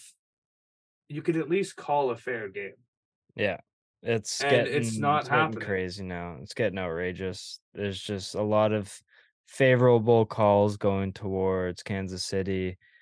And yeah, I don't know. And obviously there's portions of it where it goes both ways, but can there's a lot of things you can kind of tell that M- NFL's manipulating something. Mm-hmm. Yeah, it's just it's not a good look when people are like, it's not even people that necessarily aren't in the media, but people who are in the media and are pointing it out, it's like, okay, well, this is now warranted. Yeah. It isn't just speculation, like it's a lot of shit that's happening. Yeah. But Chiefs win. Uh, Also, uh, Isaiah Pacheco's becoming more and more of a anytime touchdown guarantee. oh man, oh man, he is He's having good. a good year this year. He's having a very good year. He's finding the end zone a lot, and he's there's a he's a running game for the Chiefs now. he's had more game like 55 yards, 115 yards, 62 yards. But all with a touchdown. Yeah. Like, love it. Yeah, no, he's just having a very good year this year so far. Sunday night football. The 49ers absolutely decimate the Cowboys. Uh the Cowboys, let me go over their three wins that they have for you, Jeff. And I want you to tell me uh exactly who you'd be afraid of, okay? If you were an average team. Uh the Giants, Nope. the Jets. Only their defense. Uh okay, fair enough. Uh the Patriots. Would have been only their defense too, but that offense doesn't have anything that scares me. All right, now let me ask you a really risky question. Are you afraid of anything on the Cardinals? Before it was honestly Kyler because of how he can kind of get around the field and find his way to first downs. But honestly, no. Even with Kyler, no. Now, what if I told you that the Cowboys only won three of those games? like Yeah. And they and then and then they just get decimated by the 49ers. And Micah Parsons coming out and saying that they're still as good as the 49ers. No, you're not. no one You're is. not. Okay, because the 49ers beat the Cardinals. The 49ers kicked the living shit out of you. And I had I had 49ers minus three and a half. I called it. I should have did I should have done 49ers minus 10. it's so hard to like like if you're as good as the 49ers, it wouldn't have been a 32 point difference. That's not an that's not a fluke. no. Like a I think a bad game, but them being just as good would be like a 12 point loss. You know? Where like Cowboys are just as good, but they had a couple bad drives. Didn't have the best game where the 49ers played very good and very minimal mistakes. Right? That would have been my kind of thinking. Dak Prescott, three interceptions, and they were they weren't great No. interceptions. And also Mike McCarthy, he might be fired at the end of the season. Like this is some of the worst coached offense I've ever seen. Like CeeDee Lamb only have four only having four receptions to me is kind of he's never surpassed four receptions. The season like he might have, but like I think in maybe it's only showing me it's, only, it's only showing me three games right now, but oh he had 11 receptions in week 2, but it's been 4 11 4 4 4. Like brother. He's your number 1 receiver on like number 1 receiver should be getting at least 5 catches a game in my opinion unless they're completely locked down and double teamed, but like have production elsewhere. You're like that. He had the most receptions tied with Tony Paul, Tony Pollard. Like, I don't know. I just like it's a mix of everything. Players underperforming and stuff. Pollard's been pretty good, but like I think Mike McCarthy has coached this team into like 25% of this team's potential and a lot of it and some of it is coming from the underperforming of players too. yeah, especially Dak. Yeah. And like Yeah. look, Cowboys are still going to be competitive, but I just still don't see any way that this team is a Super Bowl contender. No. No, not with a loss like that. Not at Yeah. all. No. Because this is who you're going to have to get a taste of in the NFC Championship if you want to win a Super Bowl. And that just wasn't a good tryout. No, no, not at all. uh, Monday Night Football. Uh, Jesus Christ, what a boring game! This game fucking blew. It absolutely blew. I uh, I was not worried about missing the last quarter and a half. All I was really worried about was Davante Adams not scoring a touchdown or Luke Musgrave, and I was fine. Uh, Jordan Love, I it, every single game that I see him play bad, I'm like, how the fuck did we lose to this team? The Packers are not good. They are not good. Um, Aaron Jones being a game day decision out. Uh, AJ Dillon actually had a game, but I'm not surprised because the Raiders suck. Right when I don't start AJ Dillon. Of course, right? But like, I mean, Josh Jacobs, like, good game. Jakobi Meyers, great game. Uh, and Garoppolo, average. Jordan Love, terrible. Christian Watson, three receptions for 91 yards. You're a deep, you're a deep play threat guy. Like that's just that's what that stat line tells me. Yeah. And you even had one for like I think it was like one for like five yards. So the rest of it was just kind of eh. But man, I hated th- I hated this game. Uh it's only a good game if you are named Corey Latondra, Johnny Sousa. Uh I don't know Jesse. I can't remember Jesse's name.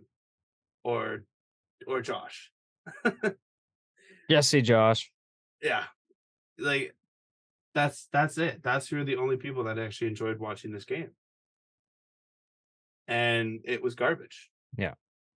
It was a tough watch. Uh, but congratulations to the Raiders. Uh, you now have Garoppolo revenge game coming up, Jeff. So that's week five.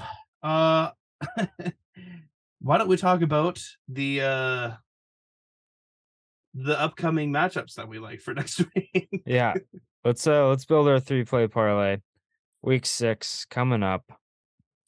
Um, there's a lot of interesting plays here. Um, you got Casey Denver. Hmm. Um I I've, I've built my parlay. Uh, I will go first. The bets I love for this week the Saints and Texans under 42 and a half. Uh, the Detroit versus Tampa over 44. And the Raiders versus Pats under 41 and a half. all under overs. I like there's a lot of games where you could just go straight up money line, but they have like such big spreads where it's like it's not even valuable at this point. Yeah. You know, like the Chiefs versus Broncos. Give me the Chiefs money line. I don't know about 10 and a half. Yeah. Chiefs have beaten like Mahomes has never lost to Denver, but they've all been within like One five points. Almost, yeah. Yeah, so like it's hard to do 10. So I'm gonna go. Hmm.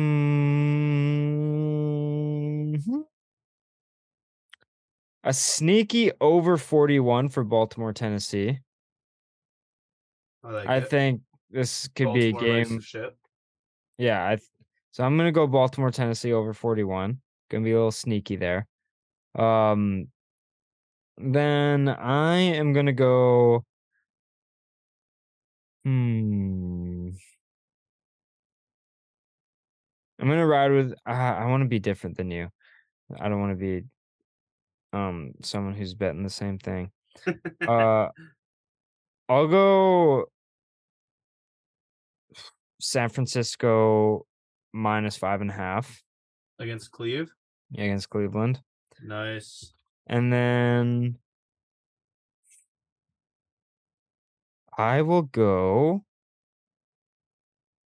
L.A. Arizona over 48 and a half. It's a good one. Arizona kind of been sneaky. LA's defense isn't all that great, and Rams LA's have Cooper Kupp back. Yeah, So I like it. wait, hey, let me write those down. What'd you pick? Right, Saints Texans under 42 and a half. Saints, Detroit, Saints, Patriots. Nope. no, Saints Texans. I yeah. Saints Texans under 42 and a half. Detroit Tampa over 44.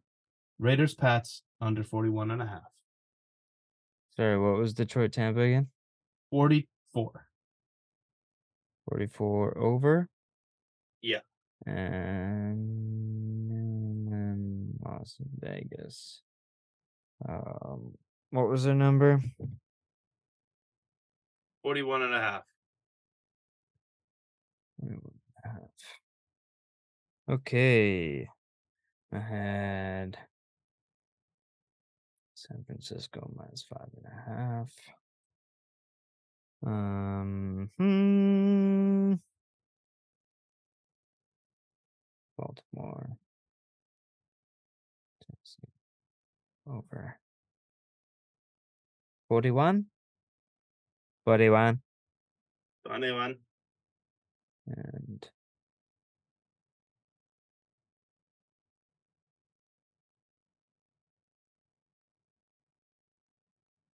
dope. All right. Uh how about we get into a little NHL news? We got a lot of big signings to announce. Lots of big signings. So why don't we just jump right into the cauldron? Hayde, there's a lot of big talks about Winnipeg and what direction they were going to go this year, how they were going to do, and a lot of rumors about Hellebuyck not wanting to re-sign Scheifele, kind of where was he going to go, but that whole saga has concluded and they re-sign in Winnipeg. They each sign the exact same contract seven year extensions for fifty-nine and a half million dollars dollars total, Mm, eight and a half average annual value. Hellebuyck has a Vezina under his belt and has been consecutively one of the top goalies in the league, where Scheifele has been a very solid 1C point per game type player, 40 goals last year, sneaky 40 goals last year.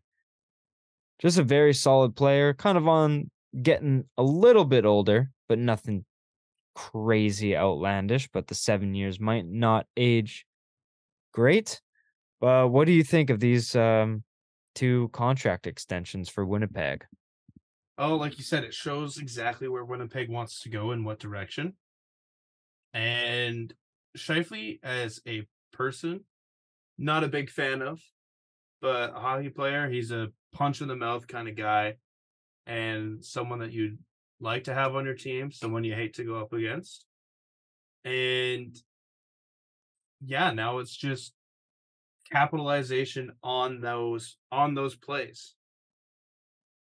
Yeah, actually it- getting into the Stanley Cup and being more of a threat than they were. I I agree. I think if if Winnipeg does this, they have to go all in. They do. Like I don't think they can be a team where they just kind of sit back and hope everything falls into place. Like I think they have to be willing to give up young pieces and prospects and draft picks and kind of stuff like first rounders and like they have to be able to want to go all in to make these contracts worth it because what's the point in signing these type of players if you're not going to go all in? Hmm um it just seems pointless and you're just kind of wasting roster space and cap space and by the time these contracts don't age well and you now decide to rebuild it's just like it's it's all going to be very complicated so i think they have to be able to buy in and maybe just like take on uh, like Tarasenko, he send a one year at Ottawa. Imagine bringing him in for a playoff run if it makes sense to do so. But mm-hmm. I, what I would have done for Winnipeg is kind of see how the season goes. And if you're in a winning position, re sign them at the trade deadline and trade for people and then try and go all in or something like that. But like, I would have traded these guys, in my opinion. Yeah. And if you did that, you could get a lot more back. Right? Obviously, in trying to trying to build up and re go into uh, a different year. But like I said, if you're doing this, and like you said, you got to go all in. Yeah. You got to bring in pieces at deadline, at the deadline, sorry, that make you a threat. Because right now, they're like, they're like Minnesota, like the the Vikings. You know, like they have the pieces to do it. Now you just need a couple extra pieces where it gets overlooked. You know, like on the defensive line or a a, a linebacker, or for this case, you know, better second and third line depth. You got a great goalie. Now you just need some second and third line depth. Yeah. No, I And 100% that's- agree with you. That's what Winnipeg needs to do if they really want to make a play. That's uh not wrong, my friend. Not wrong. Um probably the biggest um raindrop that fell this past week. Rasmus Dahlin, one of the brightest young stars in the NHL, had his breakout year last year. Uh, scoring 15 goals, 58 assists for 73 points. He was plus 12 um, for a near playoff team in the Buffalo Sabres.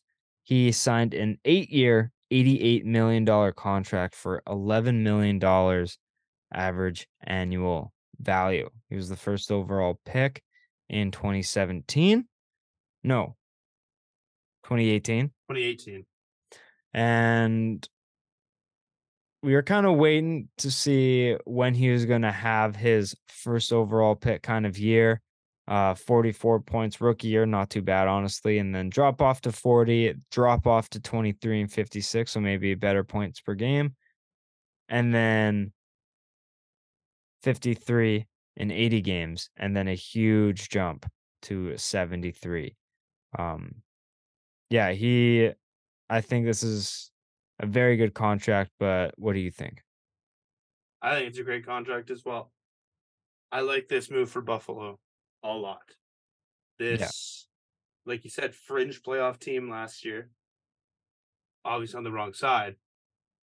But you build up this year, you build up next year, and it shows that Buffalo could be an actual contender within two to three years.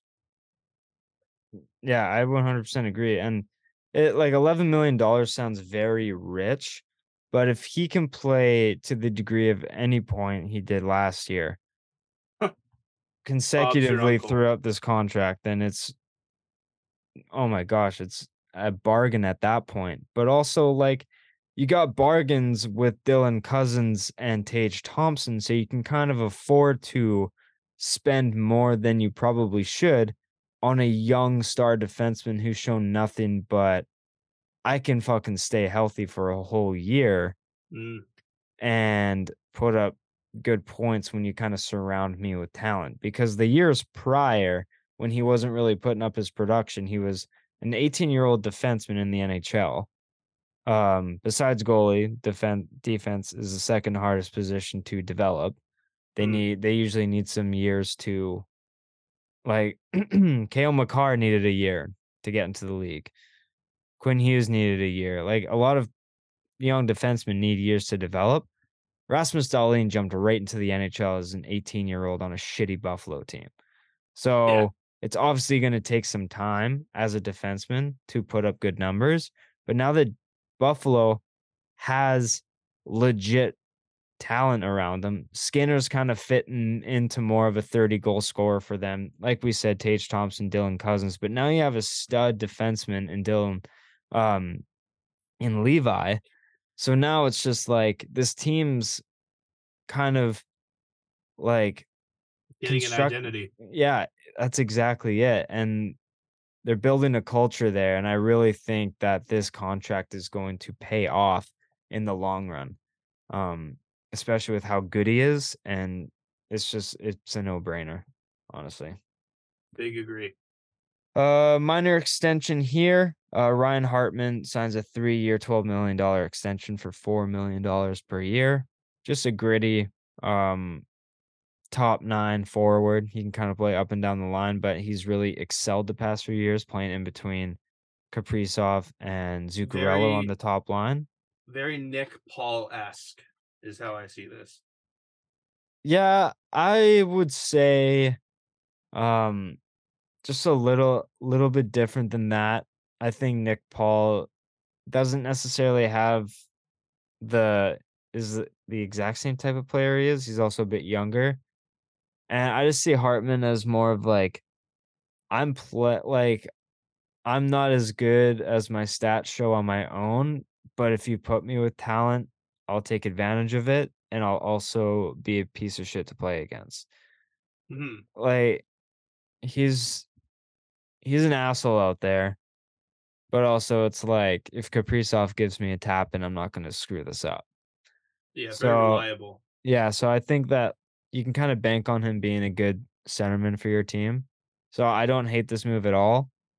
And hopefully just ages well for Minnesota. But I don't think this is a player that they wanted to lose Definitely not. No. in a window to win. I agree. All right. Uh moving on to some hometown news here. Uh speaking of trades, Conor Garland has officially requested a trade. His agent is calling around the league, um, basically bombarding teams to try and see if they can work out a deal. I saw a funny screenshot of Taj. Um, great Canucks follow on Twitter. Um, he said, Conor Garland, um, I requested tr- I request a trade.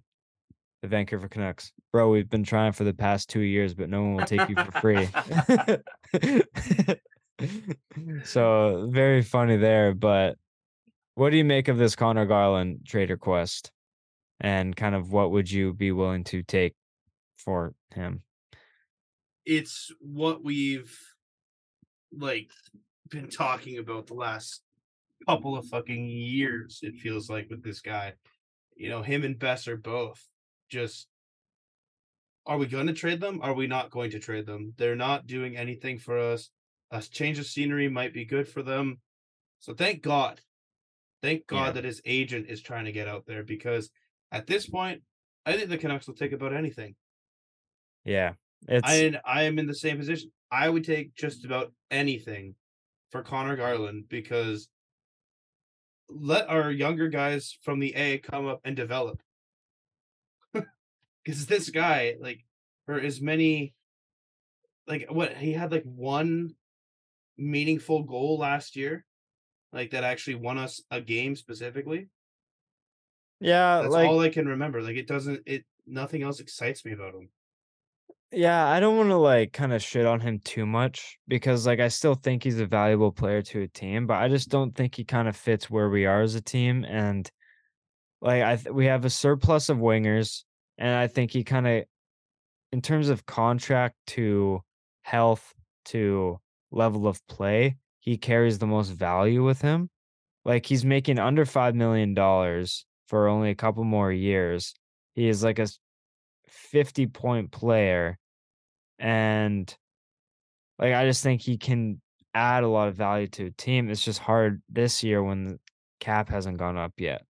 And some play some teams might see him as an overpaid player, but I would take like a mid round pick for him. Like if I can get like a fourth or fifth from him for him, like I would take that just so we can get the cap off our books. But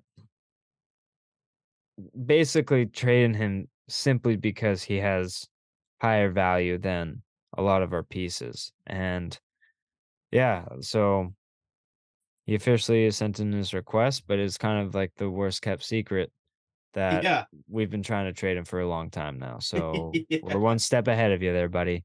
No need for the request. We're working We got you. every day. We're actually doing this. I I miss Thanksgiving dinner to try and make a trade. So thanks, God. No, but yeah, Garland trade request. That's uh officially officially locked in. But speaking of trades, Canucks did make a trade. They sent a 2024 fifth round pick to Toronto for centerman Sam Lafferty. I really like this trade. It adds very solid strength up the middle. And when watching Toronto last year in the playoffs, one of the few players I did like on their team was Sam Lafferty. I think he brought a lot of discipline to the bottom six. And I think he could play a key part in just not making it so invincible or invisible, I guess I should say, um, Mhm. as it has been the past few years. I just think it can he can kind of be a bit more of a just a solid piece, kind of a rock to that bottom six. So I'm not an- expecting him to move the needle for us, but I'm also expecting him just to provide some stability to the bottom six. And I think that's going to happen with this move. But what about you, Aid? What do you think? I mean, I don't really know too much about Lafferty, but hearing from what you have been talking about about him and going on Twitter, it seems like he is a, a viable piece to, you know, the team that he plays for. He plays hard. He plays exactly how you'd want, you know, a top six, seven forward you'd want to play. And for a very low price, like what did we give up for him? A fifth? Fifth round pick. all right. Yeah. uh, we know exactly what any round pick of third and up can give you in the NHL. It's basically what do you get in the first two rounds, and maybe a bright star or a diamond in the rough will will appear, but it's very very rare. Yeah. So this is this is good. Hundred percent. Um, unfortunate news: Carson Soucy is out week to week with a lower body injury. Someone landed on his knee wrong and didn't look great, but hopefully he gets better soon. Um, no closer updates or no updates on a Pettersson extension. So hopefully Canucks do well enough that he wants to stay here. But if I can see that Rasmus Dahlin eight by eleven, I'm probably sending him the same thing. Yeah. Um, But we, I don't know, kind of our cap situation past this year. So hopefully it's something better than what it is now that we're able to have enough extension dollars to do it. But I just don't want to lose Pettersson. no. Please no. Um, just to keep me, things moving here. Uh, the NHL found this kind of funky. Uh, the NHL is considering hosting the draft at the Sphere in Vegas in 2024. Have you seen that thing? Like videos of that thing? Yeah, it's weird. It's very weird, but pretty cool. Yeah, it's pretty cool, but eh, for the most part, it's weird because didn't like one night they experienced rain and it just totally bugged it out or something like that. Did it? Yeah, something fucked around with it, but I mean, it's Vegas. I, I don't really feel like people would be opposed to it. Yeah. no, that'd be. uh, I didn't know that it got bugged out. That's weird. yeah, but you know what? It looks cool. Whatever. It's the draft. Uh, I don't know what else you can really say about it. yeah, no, that's fair. Uh, and to end this off, um, not sure how you feel about it, but the NHL has banned the use of um rainbow tape, um, saw jerseys, etc. in games, warmups, and practice. Um, basically, the whole purpose of it is that they don't want to force players into political or yeah. initiatives they don't necessarily support. My quick opinion is don't ban it, just don't make it mandatory. If people want to do it, they can. But Yeah. if they don't want to, I don't think banning is the right way to go, but I also don't think forcing it is the way to go. So I think they've they've played both sides of the teeter totter instead of balancing in the middle. Where I think they could have just been like, how about we just allow people to do it, but don't force people to do it instead of forcing or banning. It just kind of sounds dumb. That's that's what I said, you know, when this whole thing was kind of transpiring is just don't ban don't ban it, but don't obviously make it manda- don't make it mandatory. Yeah. Just let people who obviously want to support it have the right to support it. Yeah. That's it. Yeah, no, it's yeah, I think it's kind of like a weird weird move. Like I understand them like taking the jerseys away like they like I understand taking the jerseys away because like it just created so much drama. But like the reason why is because I just think even on pride nights like not everyone taped their stick with rainbow tape. So it's still Yeah. kind of it it made it look like all right, at least I have the pride jersey on. I like I'm just gonna take like whatever. But I think like if Ivan Provorov, who's come out and said like he doesn't necessarily support it, if he just came out in a regular jersey and white tape, I wouldn't really immediately assume like, oh, that guy's a fucking asshole. Yeah. But like, if if it's just regular jerseys, everyone's wearing the same jersey, no pride jerseys, but someone has rainbow tape, like cool, that's fine. But if you don't, that's fine as well. Like I just don't think it's a huge deal to like not to have the ability to tape your stick with rainbow tape. I understand taking away pride jerseys because that's just a whole different like that's more forcing it, and it looks weird if you have two different types of jerseys out there, right? Yes. Whereas tape is just like anyone can tape their sticks, you know, the same way anyone can. Yeah. Like you see you black a tape and white. shoelace on. Yeah, like you see black tape and white tape out there. Uh, not everyone the has the same tape color, so it's like it looks a little Yeah. more like discreet. If like whatever, Everyone know? has white, black, or Ovechkin has yellow uh Yeah. lace laces, right? Like it just the little things. Yeah, it's it's also like uh breast cancer awareness. Yeah, right? exactly, Like yeah. obviously it's a it's a different cause in all around of itself, but it's not like you're making a whole other jersey to support breast cancer awareness because that's just not it. Yeah. It's the little things. Like yeah, Yeah. tape, gloves, whatever. No, I uh I 100% agree. It's just yeah. Banning it was the wrong thing, but like just make it so that it's not forced. Is basically Mhm. how I land on it. But it seems like we agree there. But hey, this is a good episode. Uh Shall we we're- predict the the Canucks uh game Uh, for tomorrow? I guess we can just um how do you think the game's gonna go? Because I guess this Yeah, will I come it out. hasn't happened. Yeah. Yeah. Okay, I like that. Um I might try and go to this game. Um Ooh. I might see how tickets are day of. Um Uh, surely it's expensive. It's still like 150 bucks, but sometimes they get cheaper Ah. day of. Let's see. What is Ticketmaster saying right now for that game? Uh, Vancouver. Did you see the uh the Golden Knights banner? Yeah, I just showed I'm watching the game right now. Oh, dude, that thing's huge. Did you see the goal that Marchessault just scored? So dumb.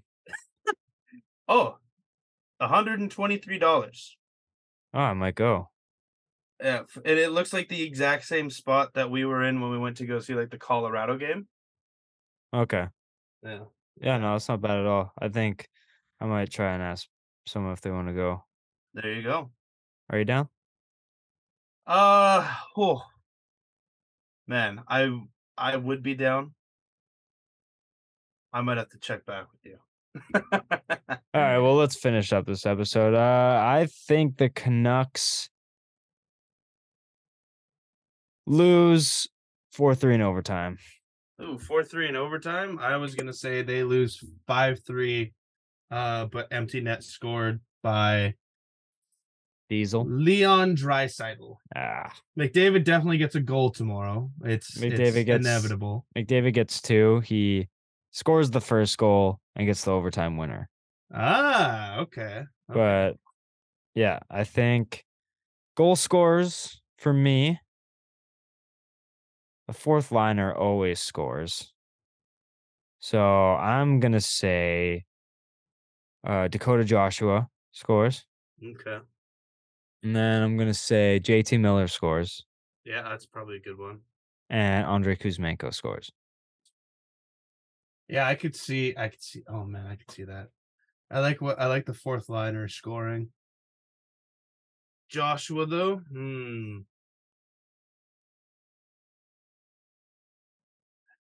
I don't think it'll be Joshua. I like Kuzmenko scoring. I could even see Kuzmenko having two, and then Ooh. Miller Miller having one, and then you know what? First night as the captain, I say Quinn Hughes gets one. Well, you have uh Canucks losing five three. So yeah, think- that is true. But for you, I guess. I but you know what? Yeah, for me, for me, yeah, Kuzmenko two, Miller one, and solid then choices. Edmonton. Yeah, I like I like Diesel getting two. I like Draisaitl also getting two. I and then Bouchard, Bouchard off the power play. The first goal will be off of a power play. Yeah, Hyundai. I agree. All right. Uh you can follow us on socials and uh follow the show left side heavy underscore. Thank you so much for listening. Peace out.